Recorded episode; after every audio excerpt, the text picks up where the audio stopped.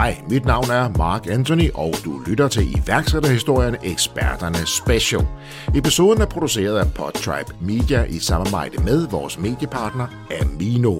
I eksperterne inviterer vi nye og tidligere gæster i studiet, som hver sær har en meget stor viden inden for netop deres felt. I hver episode tager vi en konkret udfordring op, som er relevant for jer, kære lyttere.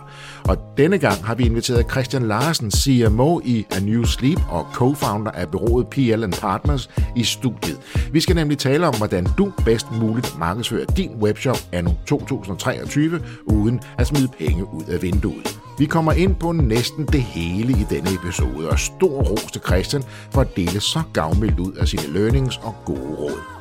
Vi taler om konverteringsrater, hvordan du får succes med nyhedsbrevet, hvad han ser som de vigtigste SoMe-kanaler i 2023, og hvordan du performer bedst på dem. I forhold til at lykkes med sin annoncering på Facebook, Instagram og TikTok, så skal man arbejde med video, og det skal være så simpelt native content. Og med native, så mener jeg det skal være noget, som man selv vil lægge op. En video, man selv vil optage, hvis man skulle sende det til sin familie. Sidst, men ikke mindst, fortæller Christian også, hvordan du bedst muligt måler på dine marketingindsatser. Og ellers har jeg ikke så meget at sige en rigtig god fornøjelse. Christian, ordet er dit.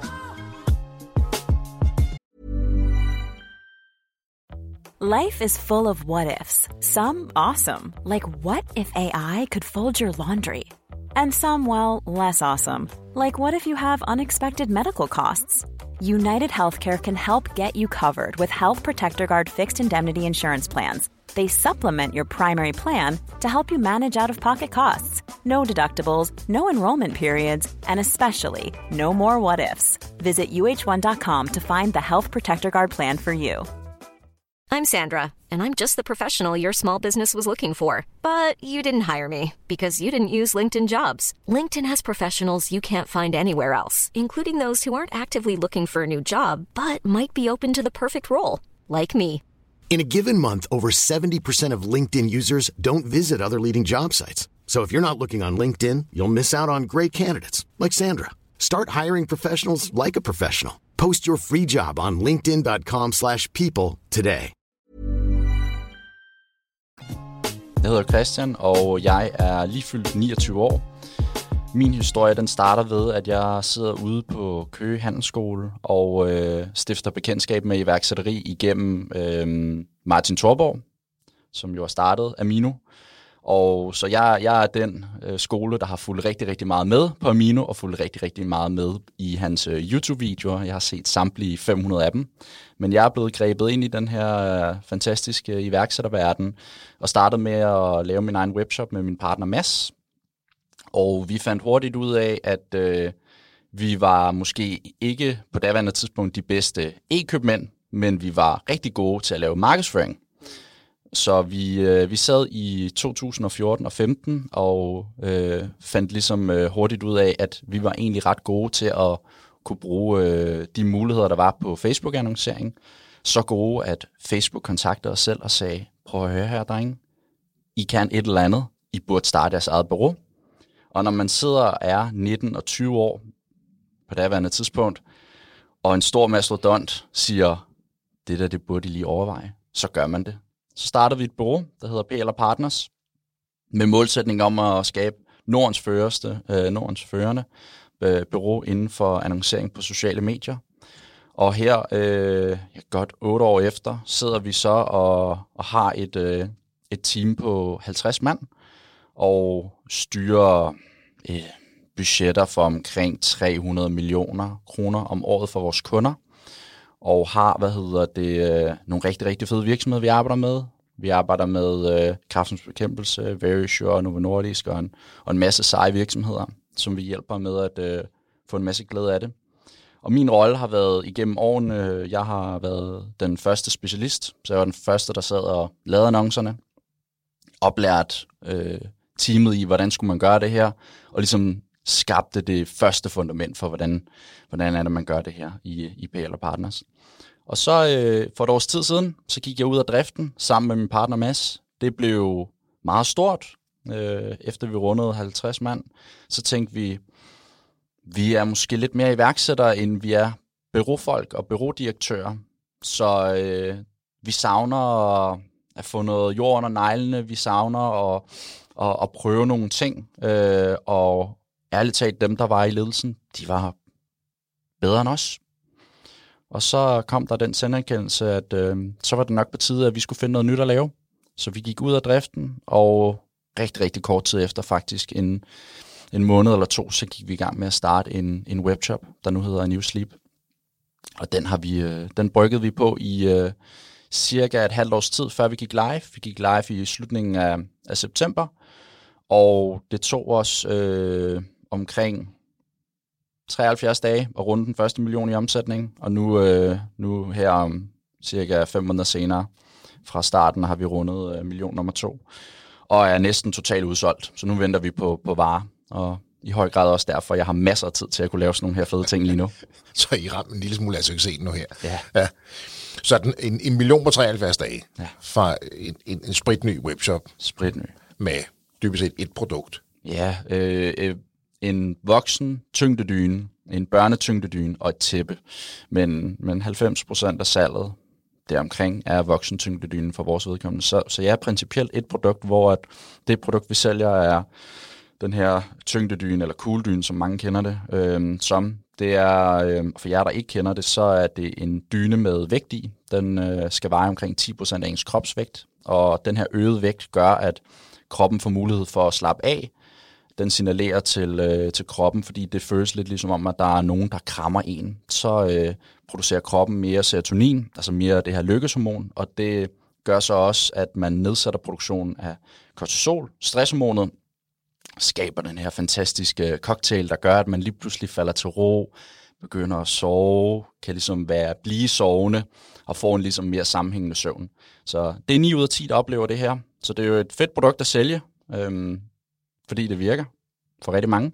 Og søvn er jo en af de store udfordringer i, i vores verden i dag. Altså ja. rundt af skærmene, på grund af, hvornår vi er, er aktive, og vi er aktive meget længere tid, når vi har svært ved ligesom at koble fra. Så vi har jo brug for noget hjælp, og melatonin er en af de store udfordringer der, ikke? Netop det her med, hvis du ikke kan skabe stoffet selv, hvordan falder du til ro? Hvis du ikke falder til ro, så kan du heller ikke skabe stoffet. Så det her med at få noget egentlig fysisk hjælp til at sove og sove godt, fordi god søvn forlænger liv. Dårlig søvn forkorter liv. Uden tvivl. Og øh, 49 procent af Danmarks befolkning, i hvert fald i en spørgerunde, som Sundhedsstyrelsen lavede, de laver den hver fire år, øh, sagde, at de ikke har sovet godt øh, inden for de seneste to uger. Og det tal, når man kigger på hvad hedder det, statistikken hver fire år, når, når Sundhedsstyrelsen laver det her, jamen så stiger den her med 2, 3, 4, 5 procent hver gang. Så det er flere og flere, der sover dårligere. Så, øhm, så det skal der bare, det, det skal vi prøve at gøre noget ved. Øhm, og, så vi prøver at kombinere vores viden omkring det at øh, drive online forretning, og prøve at hjælpe nogle mennesker, og, og få det hele op til, få det til at gå op i en, For, for Køge Handelsskole, Martin Buk, begynder at dabble lidt med det her til at Facebook siger, hey gutter, I kan noget. Altså det, det, det må også være sådan lidt, lidt sejt et eller andet sted, at Facebook siger, hvad der er, I holder øje med, hvad I laver på Facebook. I kan altså et eller andet her. Til nu står du ikke engang 30, vi har en virksomhed på 50, I rådgiver en kæmpe store virksomhed omkring det, I er rigtig dygtige til. Til så at sige, nej, nu går vi lige, vi, der er sgu for meget værksætter i maven, jeg går lige ud og bruger mine egne uh, redskaber igen. Det kan man jo så sige, og det er det, vi skal tappe lidt ind i her, fordi nu har du skabt en, hjemmeside med, ja, tre, men primært et produkt. Uh, på 73 dage skabte en omsætning på, på, på en million, og har fordoblet den sidenhen. Er det nok at have en god webshop? Jeg tror, at øh, der, der, der er selvfølgelig også behov for at have et godt produkt, fordi ellers e, en ting er, at du kan være verdens bedste til at sælge det, men hvis produktet ikke er særlig fedt, så får du også rigtig mange potentielt dårlige anmeldelser, folk der returnerer produktet, og så er det jo, så er det, jo det, man må, må tage med. Så, så jeg tror, det en ting er, at man, man bliver nødt til ligesom at, at have en god virksomhed hele vejen rundt. Øh, det har vi haft fokus på. Vi vil være verdens bedste ja, måske højt sat, men i hvert fald Danmarks bedste til, øhm, til kundeservice. Jeg tror, vi har 130 5-stjerner anmeldelser, en 4-stjernet og en 3-stjernet. Og den 3-stjerne siger, fungerer meget godt. Okay. Ja. Det, det er vel en okay træstjerne. Det er en okay 3-stjerne, ikke? Hvad var det, jeg tænkte på? Øh, Netop det her, det du er inde på nu her, det er jo en af dem, der kan modvirke, fordi det kan godt være, at du er sindssygt dygtig til at bygge en webshop op og til at lave den markedsføring, du skal, og alt det her, vi skal tale om. Men netop det, du siger der, hvis man så ikke har produkter til at følge op, så skal man ligge og kæmpe mod netop det her. Altså Trustpilot, ratings og, og kommentarer øh, og returneringer. Og det er jo noget, der virkelig kan ramme en lige i bagdelen, det der. Så kan du være enormt dygtig på den ene front, men hvis du skal sidde her og kæmpe imod alle de her dårlige uh, ratings og, og lave antal stjerner, altså så bruger, ender du op med at bruge al den energi på det, ikke? og bare ikke at svare kunderne til sidst. Ja, men altså også bare fordi, at øh, det er jo klart, at det modvirker jo så salget øh, og den her konverteringsrate, altså andelen af personer, der ser din virksomhed, ser dine produkter, og så dem, som køber. Hvis du har nogle dårlige anmeldelser, jamen, så er det klart, så er der jo flere, der tænker, at ah, det bliver ikke lige her, jeg køber. Fordi der er rigtig mange, der siger, det var ikke fedt, eller du ved, jeg fik varerne for sent, eller de svarer ikke på mine spørgsmål, eller produktet virkede slet ikke for mig. Det, øh, det, det er bare vigtigt at være ordentlig hele vejen rundt, tror jeg. Fordi jeg, jeg, jeg hører jo tit om, om folk, der skaber en, en kortvarig succes, fordi de har brugt nogle eksperter, mm. og så har de fået bygget en webshop op, og de har lavet genial markedsføring, og rigtig mange mennesker, de har sagt, det er lige mig, jeg har købt det, og så lægger de i den her, det her efterslæb af en storm, fordi de slet ikke kan levere, eller produktet slet ikke lever op til det, eller de er ikke kontaktbare, der kan være mange ting. Øhm, jeg kan afsløre, at jeg var selv inde og, og købe noget, noget tøj, og, og det, det kom så, jeg øh, bestilte tre typer tøj af den samme størrelse, og det var tre forskellige størrelser. Så gik jeg så ind på deres uh, kampagne via Facebook der, hvor man kan skrive kommentarer, og det var også interessant at se. Det var ligegyldigt, hvad folk skrev. Det var sådan lidt det samme, som jeg uh, også skrev. Men det, jeg kunne lægge mærke til, det var, at de fik stort set det samme svar. Altså, det var det her autogenereret. Ah. Og det er vi selvfølgelig kede af, det lyder som en reklamation. Nu skal du høre, du skal bare uh, her, hvis du kontakter, og nu skal jeg ikke sige navnet, det kan være afsløret, nej, lad os bare kalde ham Bo, for det hed han ja. ikke. Hvis du bare kontakter Bo på det her, så skal vi tage os af det. Og det er jo selvfølgelig meget imødekommende, men når man så har set fire eller fem af de samme fuldstændig identiske svar ja. i den samme det, øh, det, det ser sådan lidt robotagtigt ud, ikke? Det er sådan lidt, lidt automatisk og, og, og ikke særlig nærværende eller personligt. Det er jo godt, hvis du modtager det på en mail, kan man sige. Så siger nej, nu, har, nu kalder vi ham Bo, nu har Bo skrevet til mig, jeg skal bare tage fat i Bo. Det er altid godt at få lov til at få et kontakt. Men når man på Facebook kan se, at der er 4, 5, 6, der har fået stort set identisk svar, så, så taber det lidt effekten, ikke? Det er det. Nå. Okay. Øhm, så det var et halvt råd allerede her, inden vi er gået i gang. Men nu skal du høre, uh, uh, Christian. Vi skal tale om det, du ved rigtig meget om. Uh, hvad er det, vi skal igennem i denne episode af Eksperterne? Vi, øh, vi skal tale lidt omkring det at drive webshop i 2023. Og jeg tror egentlig, uden at lægge hånden på, på kogepladen, og så alligevel, det, det er jeg måske også lidt klar på, men jeg tror også, det er noget, der kan gavne ud i fremtiden de næste par år. Fordi i det store hele, så øh, min tanke med, øh, med året i år, det er, at vi er gået ind i et rigtig turbulent år. Der sker rigtig, rigtig meget øh, rundt omkring i verden. Der er både krig, der er inflation, der er folk, der skal passe på pengene. Og helt generelt så har en masse webshops oplevet nogle helt fantastiske år i både 20 og 21. Der er folk, der har slået absolute rekorder. De har solgt så meget, at de har tænkt, at træerne de øh, gror ind i himlen lige pludselig, og skaleret deres organisationer op, og lige pludselig fundet ud af, hov, det fortsætter altså ikke her, og nu skal vi lige til at rette ind, og vi skal lige prøve at se, hvad vi kan gøre. Heldigvis er der nogen, der har kunne gøre det, og rigtig, rigtig synd, og uheldigvis for nogen har de også ikke kunnet nå at gøre det, og så derfor har vi også set rigtig, rigtig mange konkurser, og også som følge af, af de her mange øh, coronalån, der er udstedt til, til virksomhederne. Men det, som jeg ser som værende det helt store i år, når man kigger rundt på, omkring på LinkedIn, så er der mange, der laver de her spørgeundersøgelser. Og det vi ser, det er rigtig mange øh, af de her webshops og, og virksomheder siger, jamen prøv at høre, vi skal have noget mere omsætning, og det skal vi kunne gøre med et mindre budget. Og allerede der, jamen, så er der jo selvfølgelig nogle alarmklokker, der ringer, fordi at det betyder, at der er nogen, der skal gøre et eller andet enten markant anderledes, eller meget, meget bedre for, for, for den samme indsats eller penge. Det åbenbart lyder det godt, at man gerne vil have tjene flere penge på, på, på en lavere investering. Det lyder jo som en fint formel. Det, ja, det lyder helt fantastisk. Men årsagen til, at de gør det her, det er, at de jo presser på andre fronter. Ikke? Det er nemlig det. Så det, jeg tænker, vi skal igennem i dag, det er, at vi skal helt konkret prøve at tale ind i den her udfordring, eller det her ønske om at få noget mere omsætning, få noget mindre budget. Så vi skal prøve at tale lidt omkring, hvordan bliver vi rigtig effektive i 2023, hvordan får vi den bedste, velsmurte marketingmaskine, som der kan gøre det her. Så vi skal ind og tale omkring at skrue på nogle af de her forskellige knapper, der er i en webshop. Vi skal tale omkring, hvordan får du noget bedre trafik, eller billigere trafik for den sags skyld. Hvordan får vi nogle bedre konverteringsrater på, på hjemmesiden? Altså den andel af besøgende, der går ind på hjemmesiden, som så ender med at købe. Der vil vi altså gerne have, at der er nogle flere, der gør det end førhen. Vi skal prøve at tale lidt i nogle, hvad hedder det, ordreværdier, altså hvor meget er det folk, de køber for? Hvad kan man gøre for at arbejde med den del? Og potentielt også, hvad kan vi gøre for at få nogle bedre avancer?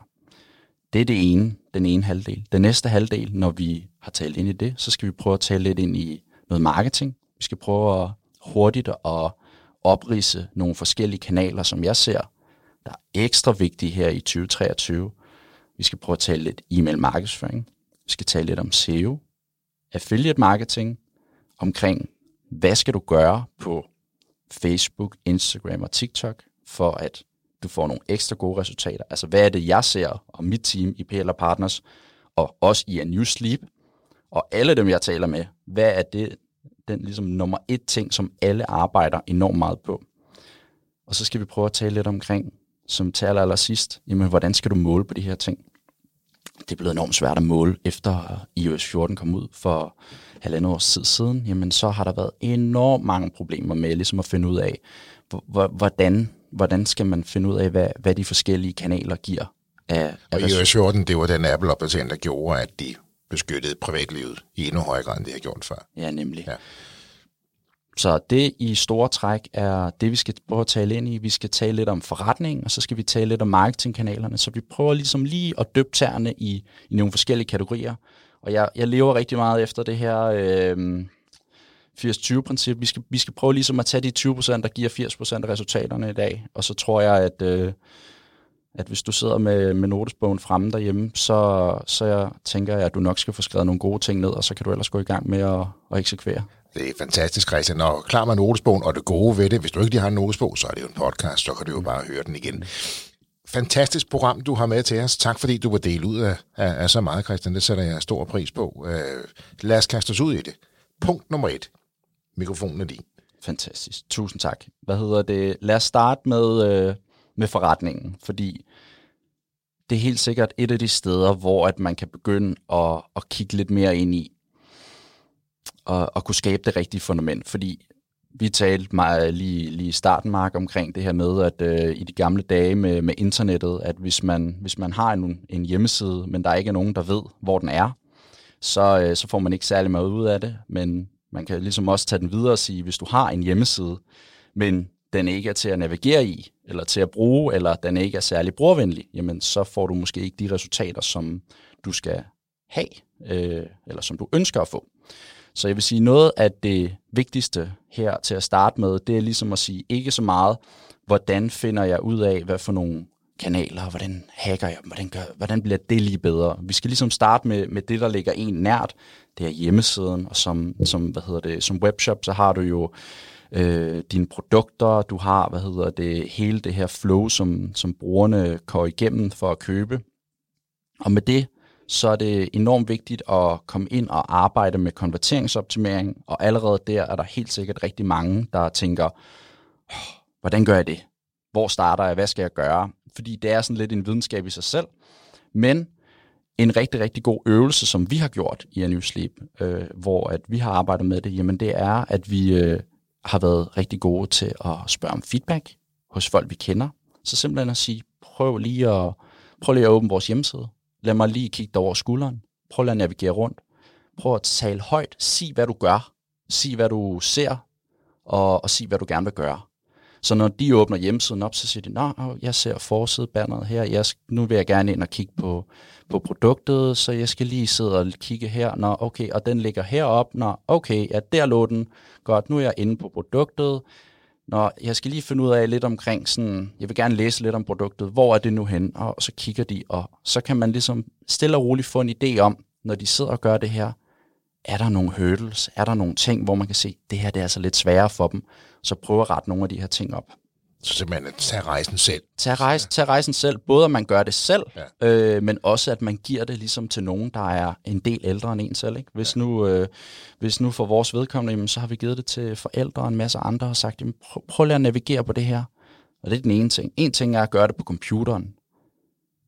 Næsten alle webshops oplever, at to ud af tre af deres besøgende, de kommer fra mobiltelefonen. Men størstedelen, når de sidder og laver ændringer, så laver de det på computeren. Fordi det er bare sådan en second nature. Det, er bare, det falder en meget naturligt. Vi kigger selvfølgelig på computeren, fordi det er der, vi arbejder. Men det er nødvendigvis ikke der, hvor folk køber. Så det er et sted at starte og sidde og prøve at arbejde med nogle af de her ting. Øh, det er også muligt at gå ind og købe nogle lister. Øh, hvad hedder det, til konverteringsoptimering, hvis man sidder og googler efter conversion optimization tips, øh, lists, jamen så får du enten nogle gratis lister, eller nogle lister, du kan købe for et par hundrede kroner, hvor der er flere hundrede ting, som du skal have styr på, hvor du får nogle checklister, hvor du siger, jamen, har du husket det her? Har du husket det her? Og det er også en af måderne, som vi har arbejdet Så det er faktisk et godt råd at, at bruge nogle af de lister, for det kan også virke sådan helt uoverskueligt. Her er 120 tips, det lyder jo godt, man tænker, hold da op, det er også meget, ikke? Men det skal du faktisk igennem en gang imellem. Det skal du, fordi at mm, hvis vi nu, hvis vi nu kigger på, øh, på konverteringsraten og siger, jamen hvis den ligger på 1%, hvis vi kan rykke den fra 1 til halvanden, eller helt op til 2, hvis du rykker den til 2, jamen, så får du jo potentielt dobbelt så mange, der køber. Det betyder, at du kan tillade dig at betale en dobbelt så høj pris for din trafik også. Så der er ligesom, det giver noget wiggle room, det giver noget plads til at eksperimentere, det giver noget plads til at, ligesom at købe nogle kunder, som der måske ellers ville være dyrere. Og det gør også, at man potentielt kan opnå det her med at bruge mindre på markedsføring og få mere omsætning. Så konverteringsoptimering, det er en løbende indsats. Der er en masse værktøjer, man kan tage i brug for det. Øh, nu, hvad hedder det, Øh, jeg vil sige, at der er også øh, nogle kurser inde på goløn.dk. Øh, jeg har ingen... Øh, jeg har intet øh, hvad hedder det, forhold med dem, udover at jeg synes, det er en super god platform, som jeg har brugt lige siden de lancerede, øh, og er også noget, som vi bruger til at, at oplære nogle enkelte medarbejdere i, hvis de har en, har en hvad hedder det, en interesse i at lære en bestemt disciplin, jamen så kan de gå derind og se nogle danske eksperter tale om de her emner i en dansk kontekst. Det er enormt værdifuldt. Koster øh, to-tre gange, hvad et Netflix-abonnement gør, men, men har 10 gange den samme værdi, øh, hvis ikke, hvis ikke og, meget og mere. mindst, hvis ikke mere. Ja. Ja. Okay. Så konvertering, det er jo klart, når du har dem derinde, hvordan får du mest muligt ud af dem? Tag og få andre til at lave den her rejse, så siger at alt det geniale, vi har bygget op, er det så lige så genialt, som vi rent faktisk synes, og i hvor høj grad kan vi løfte konverteringen, og dermed nedbringe omkostning per køb. Uden tvivl. Og så, så det leder ligesom til det næste. Når du så har dem inde på hjemmesiden, så skal du også gå ind og kigge på, jamen, hvad er det for nogle produkter, jeg sælger, og kan jeg finde ud af at sælge mere til den samme kunde. Nu for os, det kan være lidt udfordrende, når man ikke har så mange produkter. Vi har jo selvfølgelig vores dyner, og vi har nogle betræk, vi kan sælge med. Det er selvfølgelig rigtig fedt. Så har vi en, en, en opgave i at sælge så mange flere betræk med, fordi det hæver lige den gennemsnitlige orderværdi. Vi har nogle øh, greb, som at jamen, normalt koster det 600 kroner for det her betræk. Du får det så med øh, til 400 kroner, hvis du køber det som et bundle. Men vi kigger ind i at tilføje flere produkter til vores webshop herover de næste par måneder, så vi kan lave øh, tiltag, for eksempel når du har lagt noget i kurven, og du skal til at gå videre til at tjekke ud, altså du skal til at købe, jamen så siger den, hey, har du lyst til at få det her produkt med? Du får det til halv pris, så i stedet for at det koster 400 kroner, så får du det nu til 200 kroner, fordi du har købt det her andet. Andre tiltag, man kan lave, det er, hvis du køber for mere end 1000, køber mere end 2000 kroner, jamen så får du, hvad hedder det, den her gave med. Bodylab.dk er rigtig, rigtig gode til det her. Øh, jeg mener også MyProtein, rigtig mange af de her fitness øh, proteinpulver virksomheder, de er sindssygt gode til det her. Vi kan jo alle sammen godt lide godt tilbud. Vi kan alle sammen godt lide at få lidt mere for pengene. Og det gør man jo, så kan man sige, jeg, jeg behøver jo ikke. Det er jo sådan lidt McDonald's, hvor de siger, at det, det er billigere at købe et måltid. Så siger jeg, det er det jo så ikke. Jeg betaler flere kroner og øre. Det kan godt være, hvis du køber dem hver for sig. Men det der, de siger, at det er billigere at købe et meal, så tænker man, nå, hvis det er billigere. Ja. Og så det her med, at opfattelsen af, at jeg får noget mere, og det her med, at du ved, kan, kan, man, kan, man få, kan man lave det sådan, så det her tiering, altså der er, forskellige, der er forskellige ting, du kan opnå, så vi kan starte med at sige, jamen, du får noget ved 600 kroner, så får du noget ved 1000, så får du noget med 1500, så får du noget ved 2000. Og det er det, der hedder tiering, altså ja. du laver nogle niveauer, hvor der udløser en, en benefit, en rabat, et Fuldstændig ja. korrekt. Så, så det er også noget, som jeg vil kigge rigtig meget ind i, fordi en ting er, at man kan kigge ind i, jamen, hvad er det for nogle avancer, vi har på, på de forskellige produkter. Men hvis man ved, okay, selvom jeg sælger det her produkt med til en 50% rabat, men fordi de så køber det her andet, så lægger jeg lige lidt ekstra dækningsbidrag på min ordre. Altså jeg tjener lidt mere på den her ordre, fordi de køber det her, og så giver jeg noget ekstra værdi til kunden. Kunden går derfra og tænker, fedt, jeg fik noget til halv pris. Mega nice. Du går derfra og tænker, fedt, jeg fik noget mere indtjening på den her kunde. Jeg giver noget mere værdi til kunden. Jeg giver en, glad, en bedre kundeoplevelse. Så der er nogle greb her, man kan gå ind og arbejde med. Så man skal ikke være bange for tiering og rabatter og, øh, og, og gaver. Man skal ikke være bange for det, så længe man egentlig i sidste ende øger sin, sin omsætning per ja. kunde. Ja, omsætning og især dækningsbedraget, altså den indtjening, man har på, på den enkelte ordre. Det er især den, jeg vil kigge på. Jeg tror ikke, at jeg vil gøre det, hvis jeg bare tilføjer mere omsætning, men det ikke giver mere på bunden. Det man også skal huske på, når man er webshop, og sidder man som webshop-ejer, jamen, og generelt som selvstændig, du er den, der bliver betalt sidst. Så sørg for at have styr på regnestykkerne, sørg for ligesom at kigge på det her og tænke, hvad er det, der skal til for, at der lander nogle flere penge på hver enkelt ordre? Ja. Hvordan kan jeg skabe værdi for brugerne og de besøgende, samtidig med, at jeg også får noget af det? Og det næste, som, som der ligesom også øh, bliver meget naturligt at tale ind i, der er rigtig mange webshops, som, som ligesom er, er, de, er forhandlere. Så de forhandler andres produkter. De har ikke nogen lige så lukrative avancer på produkterne, som for eksempel dem, der direkte producerer tingene selv. Men vi ser også, at rigtig mange af dem, der forhandler produkter, de begynder at producere deres egne varer, og ligesom prøver at lave deres eget own brand. Og det tror jeg også er noget, som jeg vil begynde at kigge ind i. Hvis man ikke har det, prøv at se, om jeres bedste produkter, kan I begynde at producere nogle af dem. Så kan det godt være, at de skal være billigere end, end det, du sælger. Men hvis man så kan rykke noget af salget derover, så er man ikke øh, så afhængig af et andet brand. Man er ikke øh, presset, hvis de står og siger, der er inflation, nu hæver vi lige øh, kostprisen for dig, det kommer til at koste 12,5% mere, øh, på grund af, hvad hedder det, det, det er cirka det, alting er sted, jamen så, så hæver alle, og så sidder du tilbage og tjener det mindre på ordrene. Prøv at se, om du kan få noget kontrol den vej igennem. Var det, når du har styrket dit, styrket dit eget brand nok til at se i forhold til din kundekreds, der siger, nu har vi vores eget, fordi det, folk skal jo så gerne vælge vores eget, vores private label, vores own brand mm. til, jo kan man sige, ikke? Um, men så bevæger du også ud af at skulle være, være producent lige pludselig. Så, så, så åbner der selvfølgelig nogle andre ting. Ja, det er helt sikkert, og, og jeg tror rigtig meget af det, også fra, fra et perspektiv, når jeg kigger på, øhm, på kanaler som, som Facebook, øh, Instagram, øh, fordi det er jo især de her kanaler, jeg ligesom er, er, er vokset op med. Det er dem, som, hvor jeg har, har brugt rigtig, rigtig mange millioner øh, at annoncere med på. Og her ser jeg, at efter iOS 14, der er sket et eller andet med, det er blevet markant sværere at annoncere.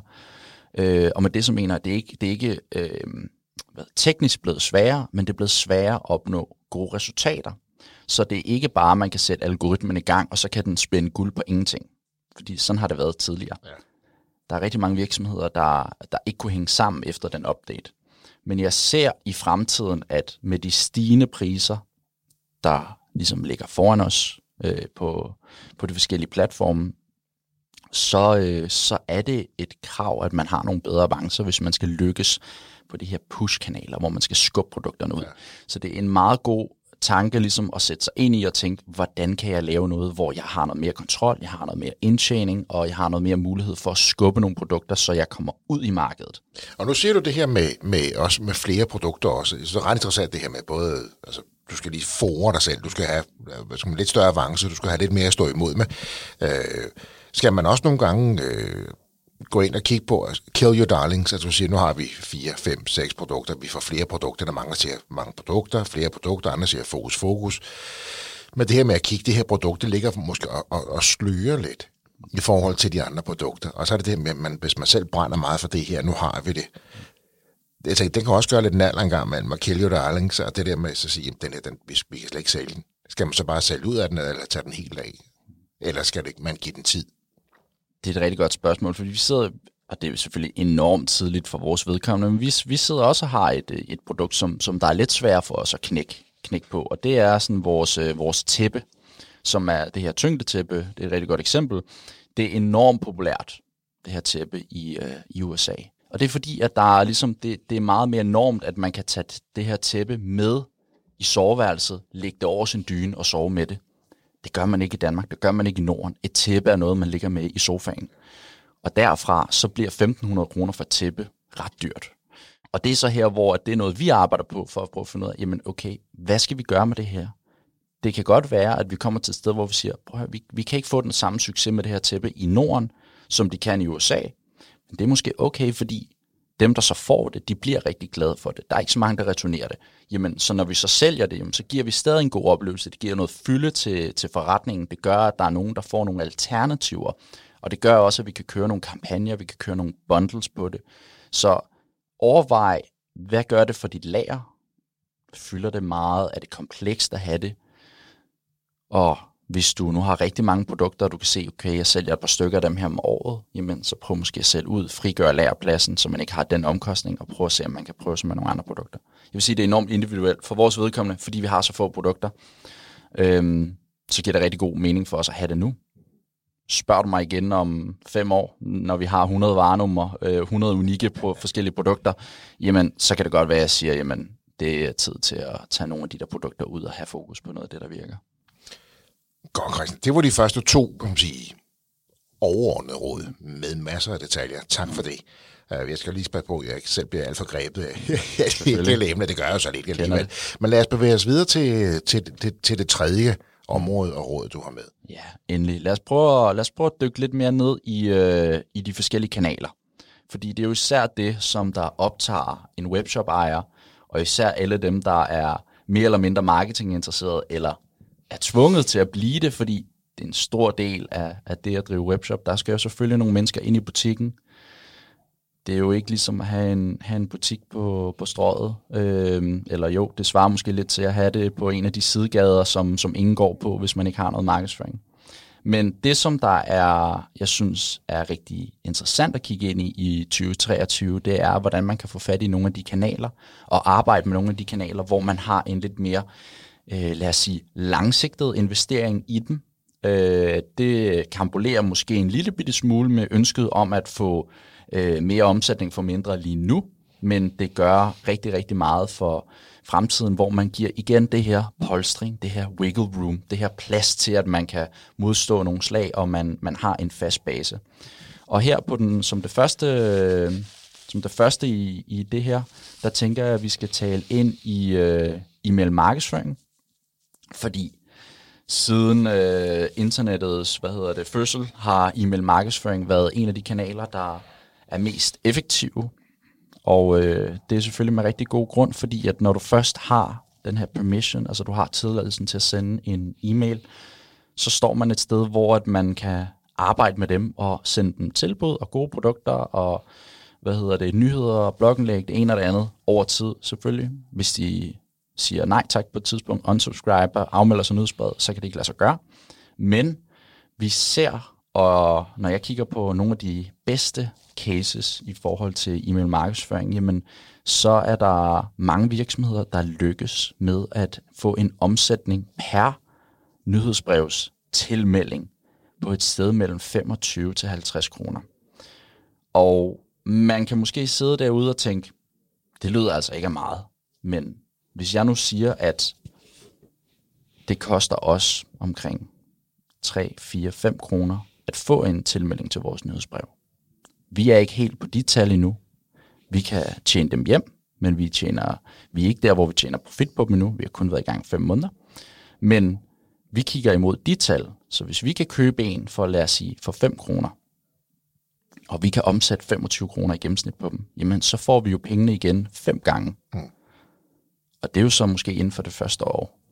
Dernæst, hvis, hvis, hvis den så stiger til 50, jamen, så sidder vi og får pengene 10 gange igen.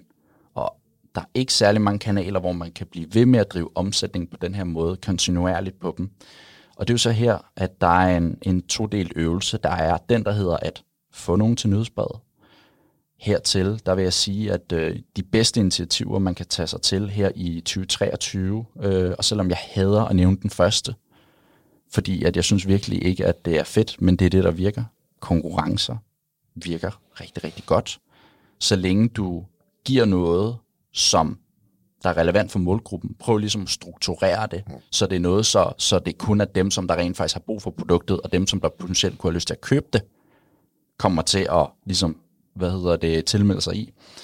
Øhm, det virker rigtig godt. En anden ting er, for eksempel for os, vi har lavet en søvnquiz, hvor man kan gå ind og teste, hvor godt man sover, og man kan få en masse god råd. Og her kan man så tilmelde sig nyhedsbrevet for både at få god tilbud, men også for at få sendt sit svar. Så, På. quiz og konkurrencer. Quiz og konkurrencer, ja. Det kan vi godt lide. ja. Altså et eller andet sted. Så selvom du siger, du hader det med konkurrence, ja. altså at nævne det, så er det bare noget, der virker. Og så quizzer. Vi elsker også quizzer, ikke? Vi elsker ligesom at, at, se at vores få, noget, resultat. få noget underholdning. Ja. Så det er den ene ting, hvor vi sidder og taler ind i, at vi skal have nogle tilmeldinger. Den anden ting er sådan det her med at arbejde med e-mail- markedsføring. Fordi her er det meget en test for at finde ud af, hvad passer i jeres brand. Jeg har set forretninger, hvor at de laver de her automatiske øh, e-mail flows, altså hvor man laver en e-mail-serie, der sendes ud helt automatisk, hvor man siger, at den første mail, den kommer to dage efter, man har tilmeldt sig, og så kommer, den, så kommer der en ny en uge senere, og tre dage, og hele det her kan man bestemme selv, og rækkefølge og indhold og alt det her. Øh, det er en no-brainer. Det skal alle have. Øh, Det skal man ligesom begynde at arbejde med, også for ligesom at sætte præg på, på målgruppen og være til stede. Men også det her med at kigge ind i kampagnemails og finde ud af, hvor ofte kan jeg tillade mig at sende mails. Jeg, øh, nu vores, øh, vores ene partner i A New Sleep, øh, Christian hedder han også, han øh, har haft den her forretning, der solgte øh, fitnessudstyr, og de fandt ud af, om, hvis, om de sendte en mail om ugen, eller de sendte en mail om dagen, de omsatte det samme på mailsene. Så hvad gør man? Man sender en mail hver evig eneste dag. Ja, for, det, altså omsat per mail. Så, Omsat, se. omsat per mail, ja. så Og selvom vi sendte syv, så laver vi syv gange så meget omsat. Ja, nemlig. Fuldstændig korrekt. Og så er det der, hvor det bliver rigtig interessant at kigge på, jamen har det så nogen negativ effekt på lang sigt? Det havde det heller ikke. Der var ikke flere, der afmeldte sig af den grund. Ja, det er interessant, for jeg hører, at nogen siger, at hvis der ikke er nogen, der afmelder sig, så, så sender du ikke nok ud, ja. hørte jeg en sige engang. så man skal ikke være, okay, så man skal ikke være bange for at sende så mange ud, at man får nogle afmeldinger. Det betyder bare, at du er man, ved at være man, man bliver nødt til at mærke en, en smertegrænse. Man er ja. nødt til at se, se ligesom, hvad, øh, hvad, hvad der skal til på, på den front. så skal man så også reagere på det, fordi hvis du bare monsters øh, mailer folk, og du kan bare se, de, de ryger lige så hurtigt ud, som vi kommer ind, så bliver de jo dyre lige pludselig, ikke? Så et Det er, sted, fuld, det er fuldstændig korrekt. Okay. Så, så har vi det der med, for, det der med at, øh, man, at der kommer hurtigere vand i båden, end man kan få det ud. Ikke? Ja. Øh, at, at, de, øh, at de slipper ud, øh, de her tilmeldinger. så har man det lidt ligesom kundeservice i en forlystelsespark, hvis man, man siger, øh, du ved, øh, øllen den er flad, Nå, Ja. ja. siger de så, Oha, jamen så bare, går du bare, fordi ja. der kommer en lige bagved dig. Ja. Altså, vi er åben seks måneder om året, det vælter ind med folk, vi er sådan set ligeglade med dig. Ja. Så får man lidt den fornemmelse, ikke? Uden tvivl. Okay. Så jeg tror, at øh, enormt vigtigt ligesom at kigge på, øh, på den todelte. Hvordan kan vi få nogle tilmeldinger til nyhedsbrevet, og hvordan kan vi begynde at, at arbejde med, med det her nyhedsbrev? Fordi det er en langsigtet indsats, og det er klart, at øh, begynder du allerede at samle dem op i dag, du kan samle dem op selvfølgelig på konkurrencerne med quizzer. Det er i hvert fald en måde at gøre det rent betalt. Man kan også øh, lave sådan nogle pop-ups ind på hjemmesiden, hvor man lige, alle dem, der er på vej væk fra hjemmesiden, når de fører musen op, øh, op imod topbaren, så kan man lave det, der hedder et exit intent, altså en, hvor de har en intention om at forlade hjemmesiden, og så popper der lige sådan et pop-up op, hvor der siger, hey, kunne du tænke dig at være med på nyhedsbrevet? Vi sender dig kun gode tilbud, eller kunne du tænke dig at være med i konkurrence omkring det her? Og så kan man måske få, lad os sige, 2, 3, 4, 5 procent af dem, der er på vej væk, Så når man prøver at snige musen op ja. til at sige, nu er jeg færdig, så får du lige så får du den lige, med, ikke? og så kan du lige få samlet nogen op der. Den sidste pointe omkring e-mail, som jeg synes, vi skal have med, det er, at øh, Facebook lavede et studie. Det er så godt nok fra 2016, det her, men jeg er 100% på, at det stadig er lige så relevant i 16, som det er i dag. At de så, at øh, sammen med øh, Nielsen, øh, et stort hvad hedder det, analysestudie, hvad hedder det, virksomhed, at hvis man kørte budskaber på Facebook og på e-mail til den samme person, samme budskaber, så de fik en dobbelt eksponering, så havde de en, så var de her brugere 22% mere tilbøjelige til at købe. Så man får også mm. den her positive effekt. Kan man ligesom både køre noget annoncering på Facebook, eller Instagram for den sags skyld, og man har de her e-mails, som man eksponerer folk med løbende, jamen så forbedrer man rent faktisk ens indsats på to områder samtidig. Så endnu en rigtig god grund til at overveje det. 22 procent. 22 procent. Det er ganske fornuftigt. Det er rigtig ganske fornuftigt. Øhm, det næste, som jeg synes, vi skal prøve at tale ind i, det er i forhold til SEO, som står for Search Engine Optimization, eller på godt dansk, søgemaskineoptimering. Altså, ja. hvordan laver vi øh, nogle ændringer på vores hjemmeside, eller også væk fra vores hjemmeside, som der gør, at Google tænker, hold da op, de her de har rigtig godt styr på det, de skal have nogle bedre placeringer i vores søgemaskiner, og dermed få nogle flere besøgende, som man ikke betaler nogen penge for. Fordi det er jo den store forskel fra SEO, altså de organiske resultater, til Google Ads, som er de betalte resultater, som man ser på Google. De første fire, de her produkter, der ligger i toppen, øh, også nogle, der ligger i bunden, hvad hedder det, af, af siden. Det er, at øh, man betaler altså ikke for SEO, når man først, øh, når man først ligger der. Det kan være, at man skal betale for at få noget ekspertviden, eller man skal have nogle andre ting, man skal styre på. Vi kigger personligt rigtig meget ind i SEO, og det er fordi, at øh, vi er et marked, hvor at øh, tyngdedyner, kugledyner, der er en, selvfølgelig en, en vis mængde mennesker, der kender dem, men det er ikke alle. Så det er et produkt, der i høj grad skal pushes ud.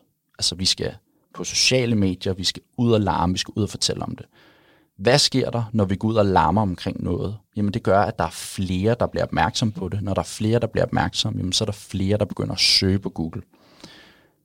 Hvis vi ikke ligger i toppen, hvis vi ikke køber både annoncer på Google Ads, og hvis vi ikke laver rigtig meget SEO, så vi ligger i hvert fald i toppen af de her søgeresultater, så sker der det, når vi går ud og laver en masse larm omkring de her produkter. Hvem spænder gun? Det gør vores konkurrenter. Uh-huh. Så der er ligesom den ene ting. Der er en overvejelse der, jamen, hvad sker der egentlig, når du investerer en masse penge i andre kanaler? Sidder du og fylder lommerne hos dine konkurrenter, eller fylder du dem egentlig selv? Så prøv... For, forklar lige den igen. Hvordan ja. er det, du, bare lige en gang ja, her fra prins Knud her. Det vil sige, hvad, hvordan er det, når du gør alle de her ting, som du egentlig siger, det her skal vi gøre for at booste os selv, så ender du op med at fylde konkurrenternes øh, lommer. Ja. Den, skal, den skal jeg lige ja, have helt styr på. Den, den er, den er lidt ekstra spændende. Den. Ja, jamen, den er rigtig spændende. så lad os sige for os, øh, vi har øh, haft nogle rigtig, rigtig gode dage i New Sleep. Øh, på de bedste dage har vi brugt øh, langt over 10.000 kroner om dagen på Facebook-annoncer, hvor vi bare har kørt budskaber ud og fortalt om den her fantastiske tyngdedyne, hvad kan den gøre, og hvordan hjælper den med at sove bedre. Der er selvfølgelig også en masse andre konkurrenter, der også gør det samtidig.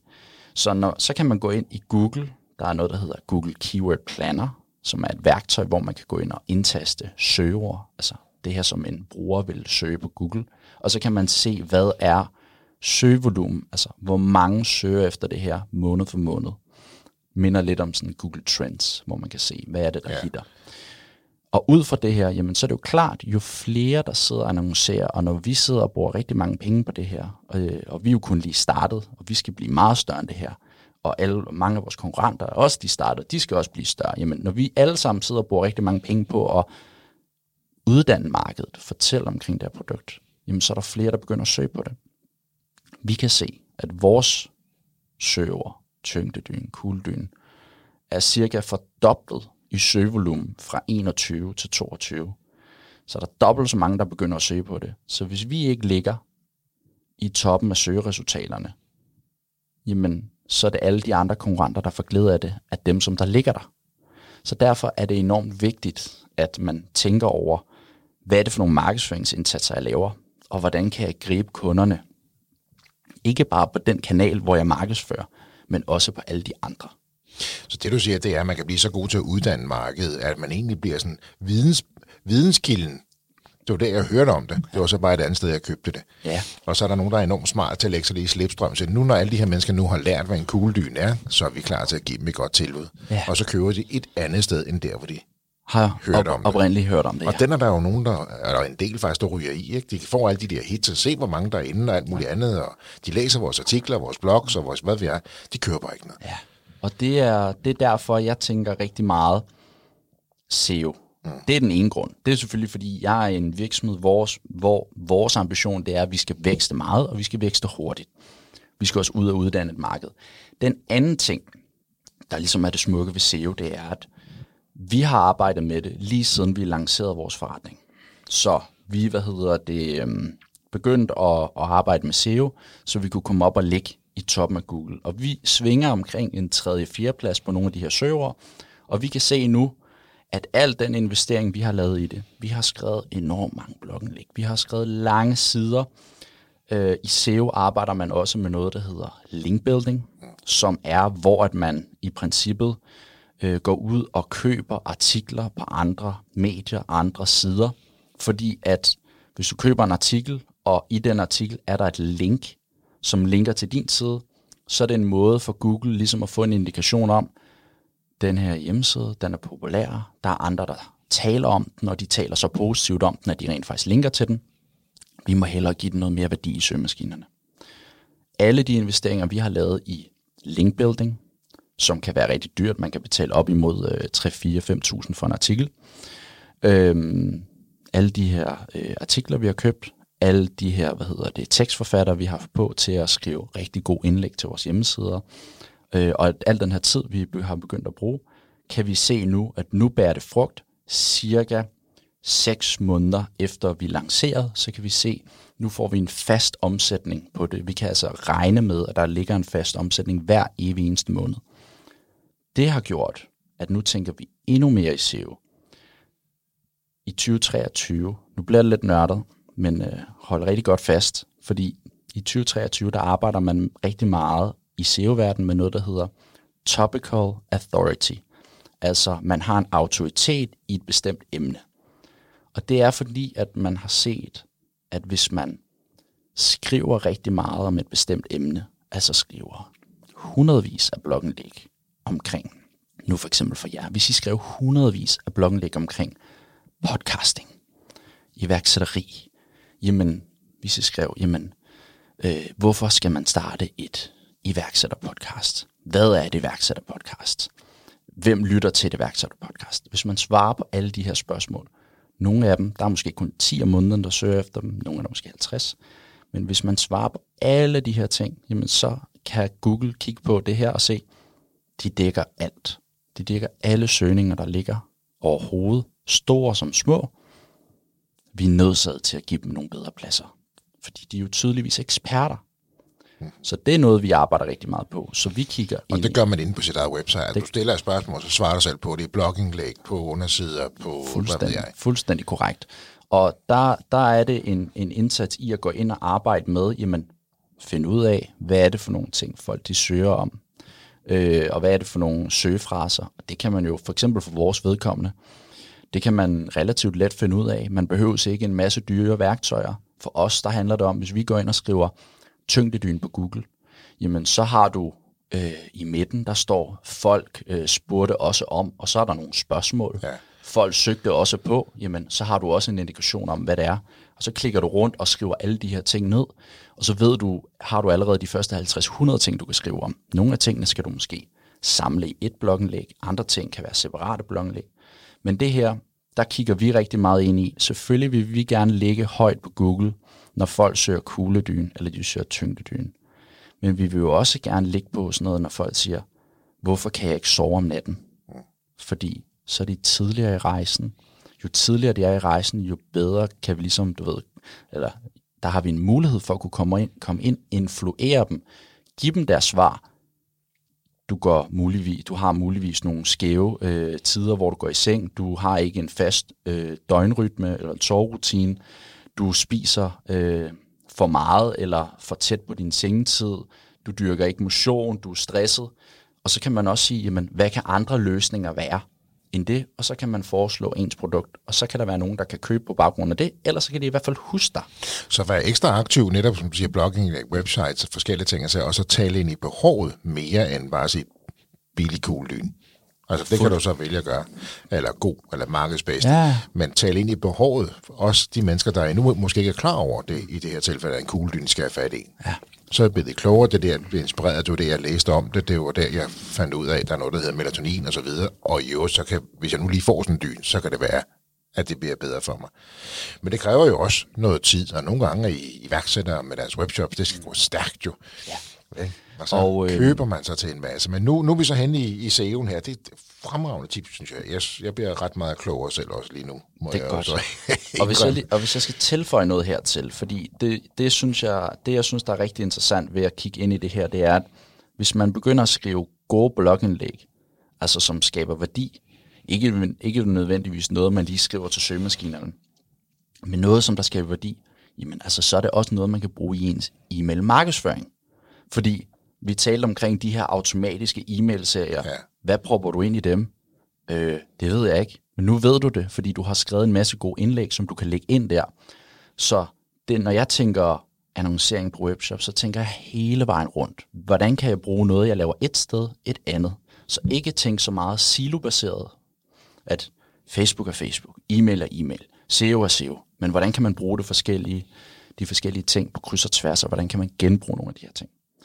Så i forhold til SEO, nu er det, øh, hvis jeg skal komme med nogle konkrete anbefalinger til øh, bare sådan lynhurtigt, hvordan man skal arbejde med, med det her, skal man ind og skrive en masse blogindlæg, så vil jeg anbefale, at man kigger på et værktøj, der hedder Surfer, altså ligesom en, der er ude på, på stranden. Ja. Øh, Surfer SEO.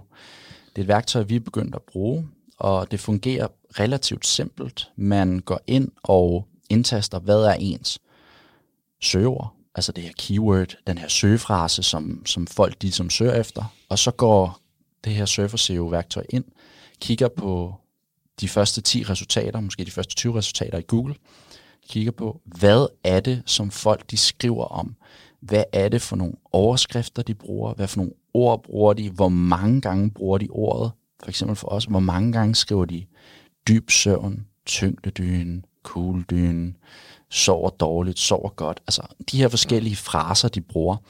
Hvad, hvor mange gange linker de til andre artikler? Øh, hvor mange billeder bruger de? Hvor lange er deres tekster? Altså alle de her forskellige parametre.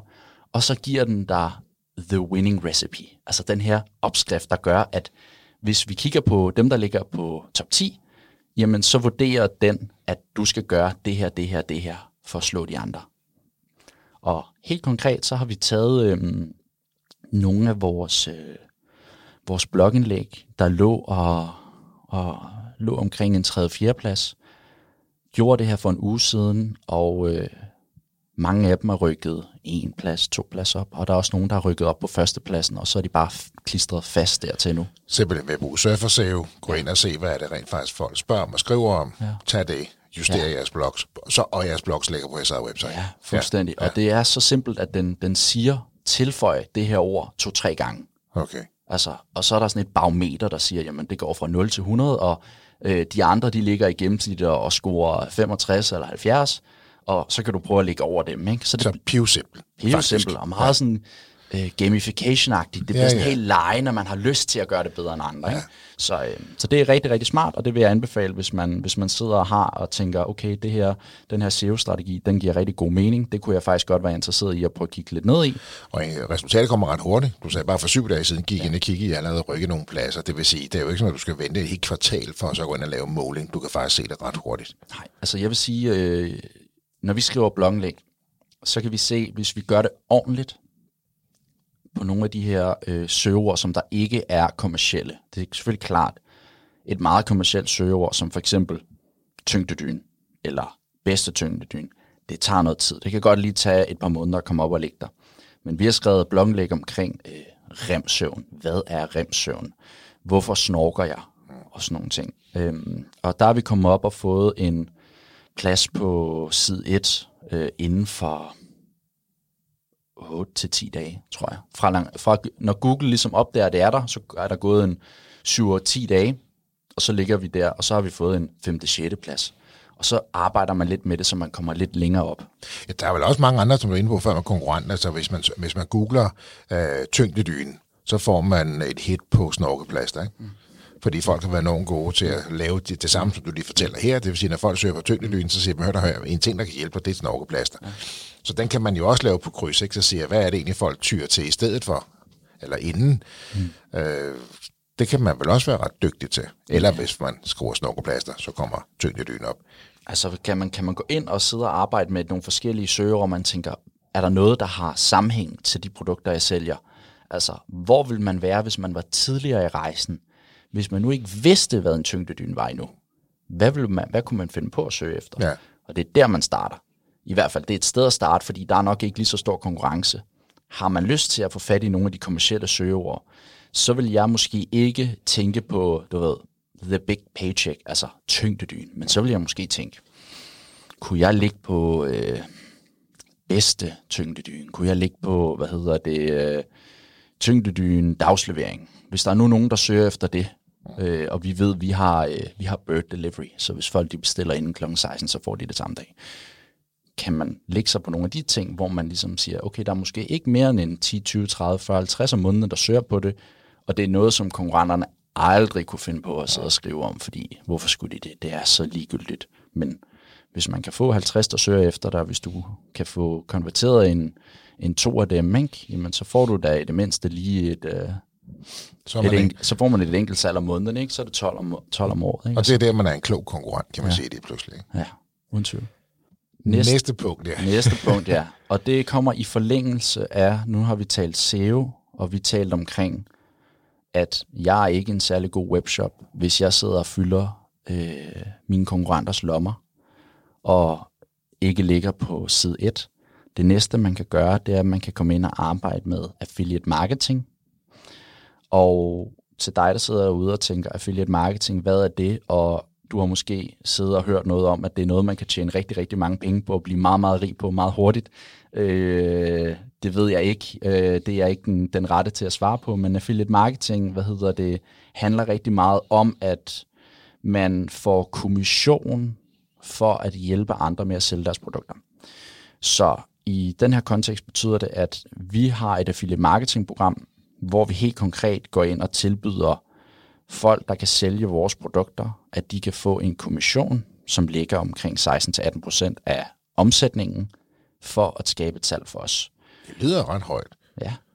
Og, øh, og det er jo så det her med, hvor vi sammenholder det og siger, jamen hvad koster det os at købe en kunde på andre kanaler? Og hvis vi så ikke skal længere have den her byrde i at prøve at skabe salgene, men der er nogle andre, der kan gøre det, jamen så sparer vi noget tid, og så er vi selvfølgelig villige til at give dem en, en andel af omsætningen. Hvad er så lige her forskellen på influencer marketing og affiliate marketing? Ja, så influencer marketing, det er også rigtig, rigtig interessant at, at tale ind i, men den store forskel er, at rigtig, rigtig mange øh, hvad hedder det, affiliate-sider er bygget op omkring indholdsuniverser. Eller det er i hvert fald i, i det, det her marked, som vi er på, jamen så er der rigtig mange, som der laver for eksempel øh, hvad hedder det, bedstekuldyn.dk. Og så skriver de side op og side ned, de dækker samtlige søgninger, de overhovedet kan komme til, og det er typisk nogle øh, nørder, øh, sagt på den mest kærlige øh, og venlige måde, fordi jeg er selv en af dem, som er rigtig gode til at arbejde med SEO, som er rigtig gode til at lave den perfekte hjemmeside, og som er gode til at signalere til Google, prøv her, jeg skal have en god plads her. Og så laver de en side, hvor de har en masse forskellige produkter, som de så anmelder. Mm-hmm. Og så har de så selvfølgelig de her links, affiliate links, hvor at når de sender trafikken videre, hvis der er nogen, der køber, så får de kommission. I influencer marketing, jamen så er det typisk øh, øh, kommissionsbaseret, er ikke super stort endnu. Der er nogen, der laver det i Danmark. Vi arbejder også en del med det, men det er meget sådan, du ved, det, det kan ikke skabe en super stor volumen af min opfattelse endnu. Men det er rigtig meget baseret på, at man, man giver ligesom en upfront betaling til en influencer, og så laver man et længerevarende samarbejde og får noget værdi ud af det. Øhm, og det er så her, hvor den store forskel er, at influenceren ligesom fortæller det til en følgerskare. Affiliate marketing-profilen er rigtig god til at tage den pågældende trafik, der er på Google, tabe ind i den, sælge produktet til, øh, til dem og få noget kommission for det. Men du skal jo også have nogle følgere selv, altså som affiliate marketeer. Altså, det er jo fint nok, at du laver alle de her aftaler, du får 16-18 procent, mm. voldsomt høj provision ja. jo. Mm. Øhm, men du skal jo også kunne tiltrække. Hvad er det så typisk de her affiliate marketeers? Hvordan tiltrækker de så de her mennesker, som besøger dig? Er det ved at gøre det samme igen? Ja, det er i forhold til, i forhold til at arbejde med SEO. Ikke? Mm. Altså lave en, lave en side, hvor de siger, jamen godt, jamen, så er min målsætning, det er at lægge højt på kugledyn. Mm. Og hvis de ved, okay, der er en 10, 15, 20.000 i højsæsonen om måneden, der søger efter det her, jamen, og de kan få en, en brøkdel af de besøgende, og de kan sende dem videre, skabe nogle salg, få noget kommission, og så ligger de så også på nogle mindre søgeord og, og taber ind i den Så del. de gør sig egentlig næsten bedre end, end, end producenten ja, til at det trække er kunderne rigtig, ind. ri- rigtig ofte er øh, affiliate-folkene bedre til SEO end, end webshop-ejerne. Så de bruger rigtig mange penge selv på at skabe det her univers, ja. for så at sige, ja. Ja. nu skal I høre, jeg kan sælge, sælge jeres hårbørster, fordi jeg har mange flere, der læser om jeres hårbørster hos mig, end ja. Hos jer selv. Så Og det er nemlig det, som de er rigtig gode til. Og det er så her, hvor vi begynder at tale igen i forhold til SEO. Nu siger vi, du annoncerer rigtig meget på Facebook, på alle mulige kanaler. Du skaber en masse trafik. Du skaber flere, der søger efter det her. Du ligger også på side 1, men du har én plads Mm. ud af 10. Hvem har de andre pladser? Og så kan man gå ind og se, er der nogen, der laver affiliate marketing? Jamen, så skal du ind og lave nogle aftaler med dem. Så du skal ind og øh, tilmelde dig på en platform, så du skal finde ud af, hvad for en platform ligger de her øh, affiliate marketing, hvad hedder det, folk på. Det kan være platformen som Partnerads, der vil jeg sige, de fleste webshops øh, affiliates ligger på. Det kan være noget, der hedder Attraction, og så videre. Så der skal man ind og have fat i dem, man skal kontakte dem og sige, prøv at jeg vil rigtig gerne ligge på jeres hjemmeside. Øh, og så skal man ligesom have en aftale, så man kan komme ind og ligge på den her liste. Typisk så laver de nogle lister og siger, her er de fem bedste sutsko, ja. tyngdelinjer, whatever. Og så det her, kommer man ind og ligger på den her liste, så kan man ligesom få, få del i omsætningen.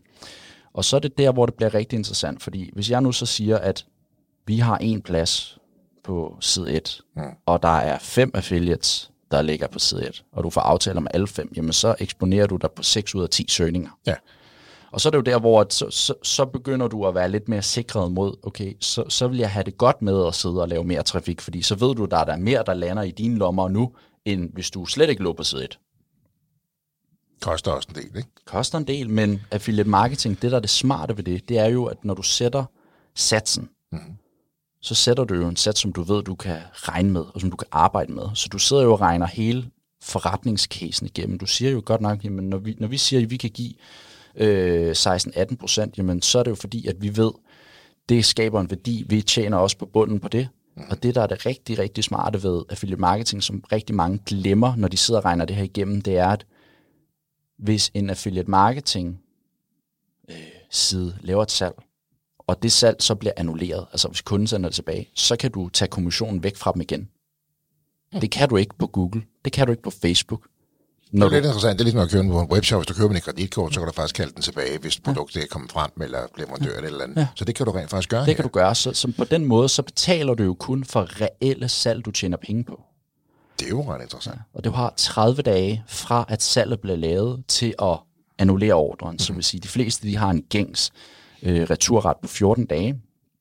Jamen, så er det der, de kan, kan kalde den tilbage. Ikke? Så det vil jeg sige, det skal man, det skal man virkelig kigge ind i, fordi at øh, hvis du først har nogle gode partnerskaber, hvis du først ligger på de sider, jamen så kan du rimelig meget regne med den omsætning, du får. Så, så er det jo et spørgsmål om sådan seasonality. Så er det jo klart, jo, nogle måneder er der, er der mere gang end andre. Men hvis du ved, okay, i januar, der er øh, 10.000 søgninger, og jeg er omsat for 50.000 igennem de her affiliates her, og jeg ved, i, øh, i højsæsonen, der hedder det 30.000, jamen, så kan du måske godt regne med, at du omsætter for 150.000 i højsæsonen om måneden. Men det er også interessant, fordi nu, nu er vi i forskellige højsæsoner, som du siger her, nu er jeg sådan lidt et madøre, og man kan jo se, hvis du begynder at, at, at, at søge på, bare langtidsstegt mm. i november, jamen, så er det jo and og flæskesteg, der kommer mm. op. Hvis du begynder at søge på det i februar, mm. så er det jo sjovt nok langtidsstegt lam, der kommer op. Bare det, du tror langtidsstegt, ja. så er det interessant at se, hvordan det hele ændrer sig, kan man sige. Og så er det flæskestegen, han er jo nede på 5. 6. pladsen. Ja. Men nu er det jo lam, det handler om, kan man Ja. sige. Nu er det jo påske, og så videre. Så kommer der hen mod grillsæsonen, og hvad er det så? Jamen, så er vi ude i noget pullpork og langtidsstegt og andet steg. Er det, er det egentlig også det, du siger der, hvordan du egentlig er god til at styre, hvordan du egentlig pusher tingene ud og, og tiltrækker? Ja, det tror, jeg, det tror jeg naturligt også vil være en, en, en, en måde at arbejde med det på, hvis man har en webshop, hvor man sælger forskellige ting, der er relevante i forskellige årstider, jamen så er det klart, så skal man sørge for at lave affiliate-partnerskaber med forskellige virksomheder, som der er rigtig gode til at sælge de her produkter, så man kan holde en fast høj omsætning. Øhm, Så du ikke sender rødkål til påske, og du ikke sætter, du ved... fuldstændig korrekt. Ja, okay. Godt. Det næste, øh, og hvad hedder det anden sidste, som vi skal tale ind i, det er, hvordan man lykkes med meta-annoncering, som er Facebook og Instagram-annoncering, og især også TikTok, som der er begyndt at komme rigtig, rigtig meget snak om, og med god grund, fordi det er enormt interessant. I forhold til øh, Facebook og Instagram-annoncering, så har det, da jeg startede, været et spørgsmål om at have den bedste tekniske opsætning. Så du skulle have de rigtige kampagner, du skulle sætte de rigtige indstillinger på, du skulle have de rigtige målgrupper, det skulle gerne være specifikt som overhovedet, så specifikt som overhovedet muligt. I dag i 2023, de målgrupper, som der virker aller, aller bedst for os og for rigtig mange af vores kunder i PL og Partners, og vi bruger rigtig mange penge, så jeg tør øh, godt at sige det her, det er målgrupper, hvor du nærmest ikke segmenterer dem. De målgrupper, vi har i en Sleep, det er, hvor vi siger alle, som der er mellem 25 og 55 eksempelvis. Fordi det er, det, det er der, vi kan se, det er dem, der har lyst til at købe vores produkter. Det er dem, der klikker og køber. Alle inden for det, og så lader vi Facebook selv finde frem til, hvem det kunne være.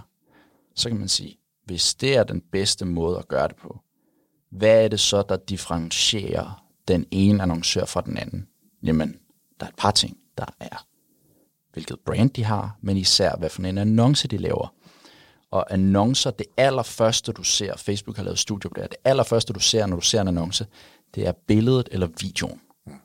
Så man skal ligesom kunne lave det bedste indhold, det er der, det er der man skal bruge sin energi. En anden ting, som vi bemærkede for nogle år siden, det er, at dem, som der virkelig lykkes, det er dem, der laver det bedste videomateriale. Og hertil, så kommer vi så til, at video er udfordrende. Det kan godt være svært at lave det. Det kan være tidskrævende, og det kan være, øh, hvad kan man sige, uoverskueligt, hvis man ikke har kompetencerne eller viden til, hvad der skal til. Man kan hurtigt komme til at bruge en masse ressourcer på noget, som man ikke får Ja, og, og, og mange tænker video, så tænker de, åh, oh, jeg skal lave en reklamefilm, og jeg skal gøre dit og dat, og det er slet ikke der, vi er. I forhold til at lykkes med sin annoncering på Facebook, Instagram og TikTok, så skal man arbejde med video, og det skal være så simpelt native content. Og med native, så mener jeg, det skal være noget, som man selv vil lægge op. En video, man selv vil optage, hvis man skulle sende det til sin familie. Så vi taler simpelthen, nu øh, tager jeg min iPhone op, holder den op, jeg har, hvad hedder det, optager mig selv i selfie-format, og så taler jeg ind i kameraet, og så begynder jeg at fortælle omkring mine produkter. Eller så er der en, der lige holder mit min iPhone øh, og filmer mig til, at, hvor jeg så fortæller omkring mine produkter, og fortæller omkring fordelene. Og det er jo sådan noget som sådan en, øh, lad, lad mig bare kalde mig selv for en voksen mand som mig. Det er den fælde, jeg har været over i nogle gange, for jeg synes, det skal være så godt produceret, det skal være så skarpt, og lyd og billede og alt, ja. du ved. Den har jeg jo råd i, indtil folk lad nu være, også ligesom det du siger her.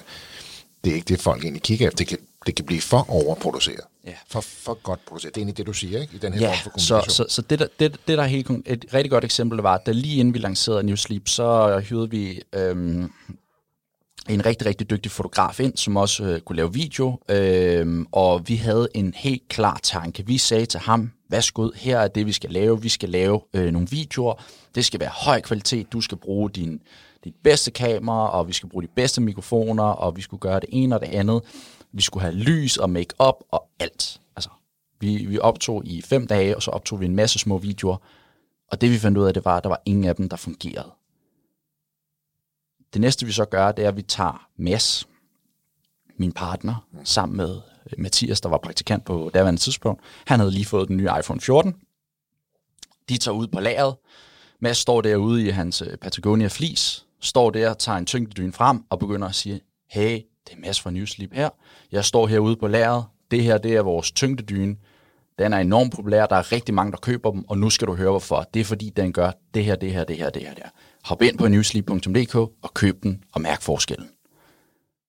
At vi begyndte at optage det på den måde med en iPhone, med altså iPhone-lyd, iPhone-kvalitet og alt det her, til forskel for de store, det store produktionsapparat, vi havde gang i øh, et par måneder før vi lancerede, det var, forskellen var, at på de første annoncer, der brugte vi flere tusind kroner og kunne, altså, solgte slet ikke noget. Solgte ingen Var distanken for stor til kunden? Er det det, det handler om? Alt for stor, og, og meget sådan, du ved, øh, upersonligt. Ja.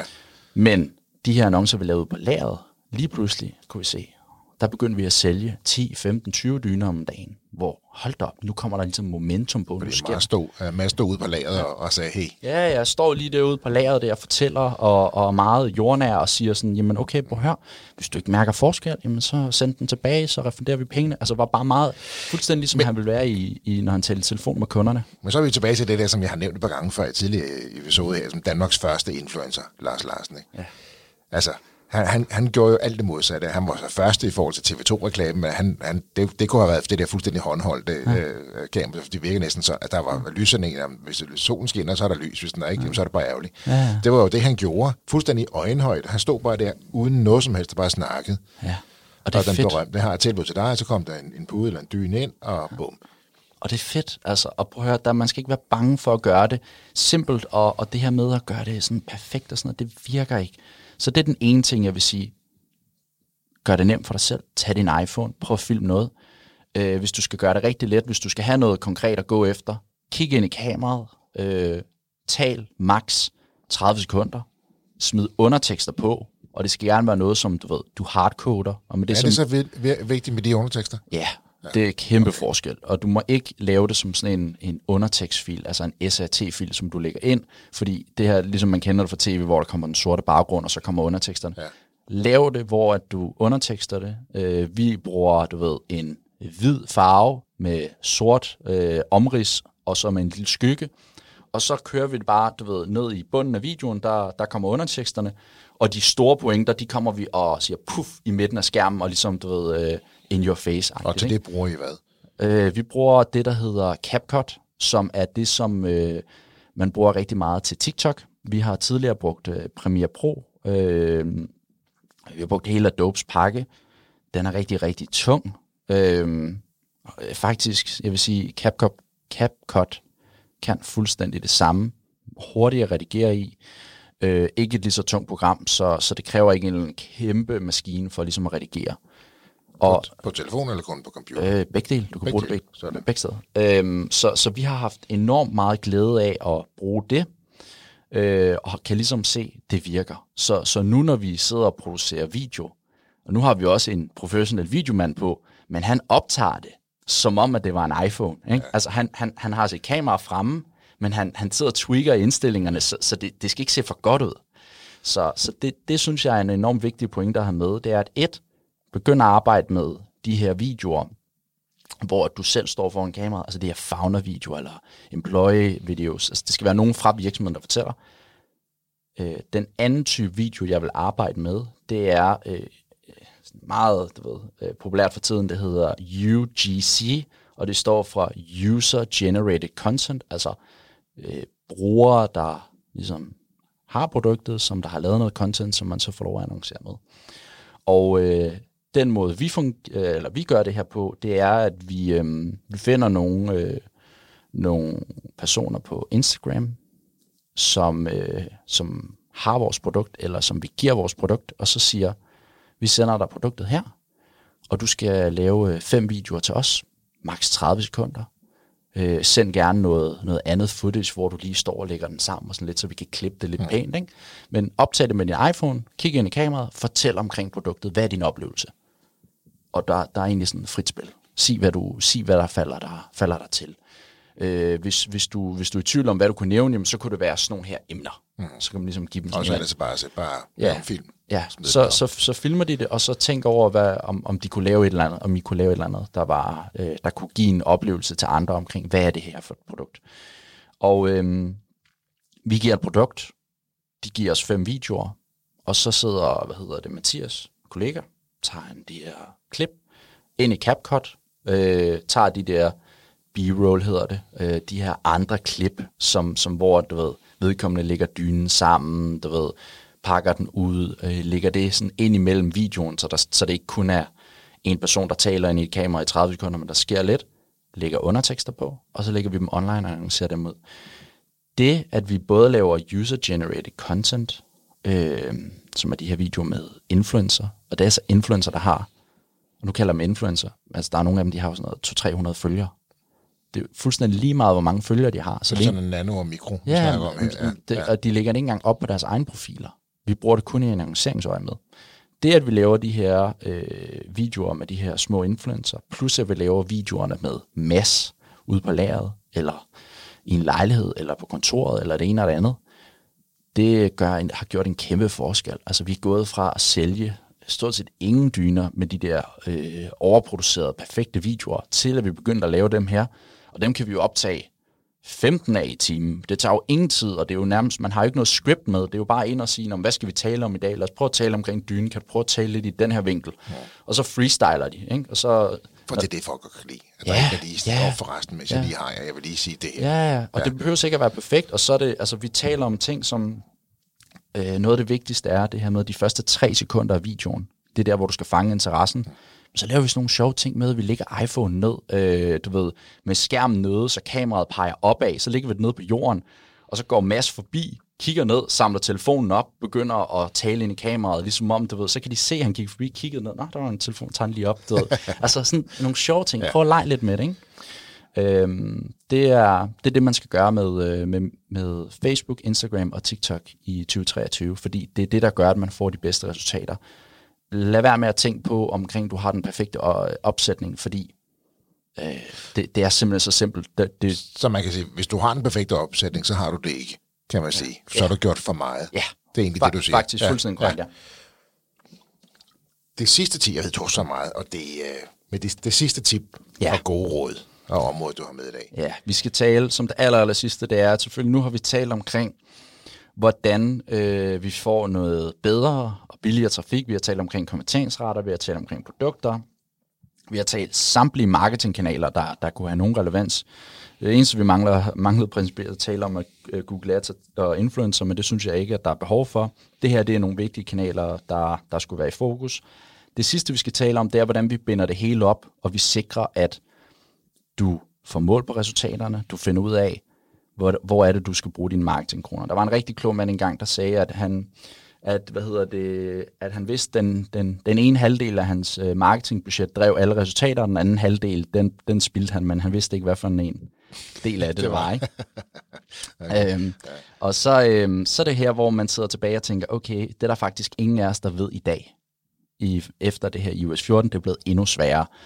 Øh, og vi sidder nærmest du ved, hver anden tredje dag og sidder og kigger ind i tallene, og du ved, vi kan ikke blive kloge på det. Men vi har fundet noget, der virker enormt godt, og det vil jeg prøve at dele. Så vi har helt konkret tre tiltag, vi gør for at måle på vores indsatser og finde ud af, hvordan vi skal lægge vores marketingbudgetter. Det første er, at vi bruger et værktøj, der hedder reaktion. Livet af landvejen på dansk. Ligesom jeg får en reaktion på et eller andet. Reaktion.com. Øh, vi blev kontaktet af dem, og de har lavet et øh, værktøj, der samler alle forskellige platforme, Google, Facebook, SEO, e-mail og det ene og det andet, lægger det ind, giver dig et overblik på dagsniveau, ugeniveau, månedsniveau, årsniveau, hvor mange penge du tjener. Så den går simpelthen og siger, hvad er din omsætning? Hvad har du af profit på hvert produkt? Hvad koster det der at sende en pakke? Hvad koster det der at få en pakke retur? Øh, hvad, har, bruger, hvad koster det, øh, at der er nogen, der køber noget i din forretning? Altså betalingskortgebyr og alt det her. Så du angiver alle de forskellige ting, den integrerer ind i dit system, og så får du den her indsigt. Tjener jeg eller taber jeg penge? Det er virkelig rart at have den indsigt. Så det er den første. Det giver ligesom en, en sense of security. Det giver en følelse af, jeg kan se, at vi tjener penge, ja. ikke? Så ja. det kommer ikke som en overraskelse, at man lige lavede 100.000 i underskud, som jeg tror, at hvis man ikke lige har den feeling, eller hvis man ikke lige har styr på sine tal, så... Så gør den ondt. Ja, så gør den rigtig ondt. Det er den ene. Det næste, det er øh, et, endnu et rigtig, rigtig sejt begreb, der hedder Zero Party Data. Og øh, det betyder egentlig bare, at det er noget data, som brugerne selv giver dig, som du så bruger. Og øh, det den måde, som vi bruger det på, og det vi gør, det er, at når nogen lægger en ordre i vores forretning, og de køber noget, så kommer der et spørgeskema til aller, aller sidst. Og den formulering, vi bruger, det er, hey, inden du går, øh, for at du lige kan få opdateringer på din ordre, så skal du lige øh, indtaste din e-mail her, og så skal du lige svare på, nogle, øh, på to spørgsmål. Hvor det første er, øh, hvor har du først hørt om os fra? Det giver en rigtig god indikation om, hvad for nogle marketingkanaler øh, er måske overset, og hvad for nogle driver egentlig mere omsætning, end vi tror, fordi alle, samtlige kanaler er rigtig, rigtig gode til at sige, Facebook siger, det var os, der drev sig. Ja, ja. Google siger, det var os, og så kommer alle de andre. Ikke? Og så, så kan man tilbage til det der, de 50 procent af dit marketingspil, ja. hvad for en spiller ja. du? Det kan du få det, lidt hjælp til der. Det kan du få lidt hjælp ja, til. Og okay. der, der cirka, cirka 30 procent af dem, der køber, svarer på det her. Og så det næste, vi spørger om, det er, at øh, er der noget, du synes, vi kan gøre bedre på hjemmesiden? Mm. Er der noget, du havde svært ved? Og så får vi jo egentlig også noget feedback på, hvad kan vi gøre for, at der er flere, der køber i fremtiden? Det kan vi så gemme til, til, det andet, øh, til en anden snak en anden gang. Men i hvert fald den første, det her med, at du får en indikation om, hvad for nogle kanaler er det folk, de bruger øh, og ser dig først på. Og det vi så, det var, at selvom Facebook egentlig, der stod derinde, vi fik nogle salg, men når vi sad og kiggede isoleret på tallene hos Facebook, så stod der, at det egentlig ikke var den gode forretning, som vi troede, det var. Så når vi så går ind og kigger i de her besvarelser, så kan vi se, at nærmest 8 ud af 10 svarede Facebook eller Instagram. Og så var det her, vi tænkte, okay, lad os lige prøve at øh, mm. trykke speederen i bund. Vi fordobler lige budgettet. Så kigger vi tilbage om en uge eller to. Hvad sker der? Og så kunne vi simpelthen bare se, prøv at den følger bare med. Omsætningen følger bare med, når vi skruer op. Og så sagde vi, fint, vi prøver at skrue lidt ned, og så prøver vi at gøre det samme med Google. Hvad sker der? Omsætningen flatliner. Der okay. sker ikke det samme. Der er ikke det samme hop, som der var på Facebook. Så det synes jeg var en rigtig interessant læring, for at ligesom få noget, altså få ligesom indtægten fra brugerne selv. Den sidste ting, og jeg sagde det lidt her, som vi også gør, det er, at vi simpelthen prøver at slukke for kanaler i 3 til syv dage af gangen. En gang imellem. Det kræver også noget mod, ikke? Det kræver altså, noget ja, mod, men okay, nu, nu, det kan jeg sagtens sidde og sige, fordi vi er i en periode lige nu, hvor vi ikke har særlig mange produkter på, på lager, så vi kan godt tillade os at slukke det. Men vi, nu, vi har nu prøvet at slukke både for Google, vi har også prøvet at slukke for Facebook, og prøvet at gøre det sådan samtidig og hver for sig, og vi kan bare se, hvilken effekt det har. Altså, Google leverer nogle salg uden tvivl, men det leverer ikke den samme volumen, som Facebook gør for os. Men Facebook er virkelig ikke det, vi har lyst til at slukke for, fordi vi skal ud og educate markedet, og vi skal ud ligesom og skabe det her produkt.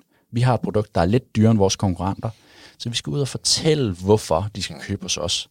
Hvor på Google, der kan der måske være en, en intention for brugerne om, at de bare tager det bedste og det billigste.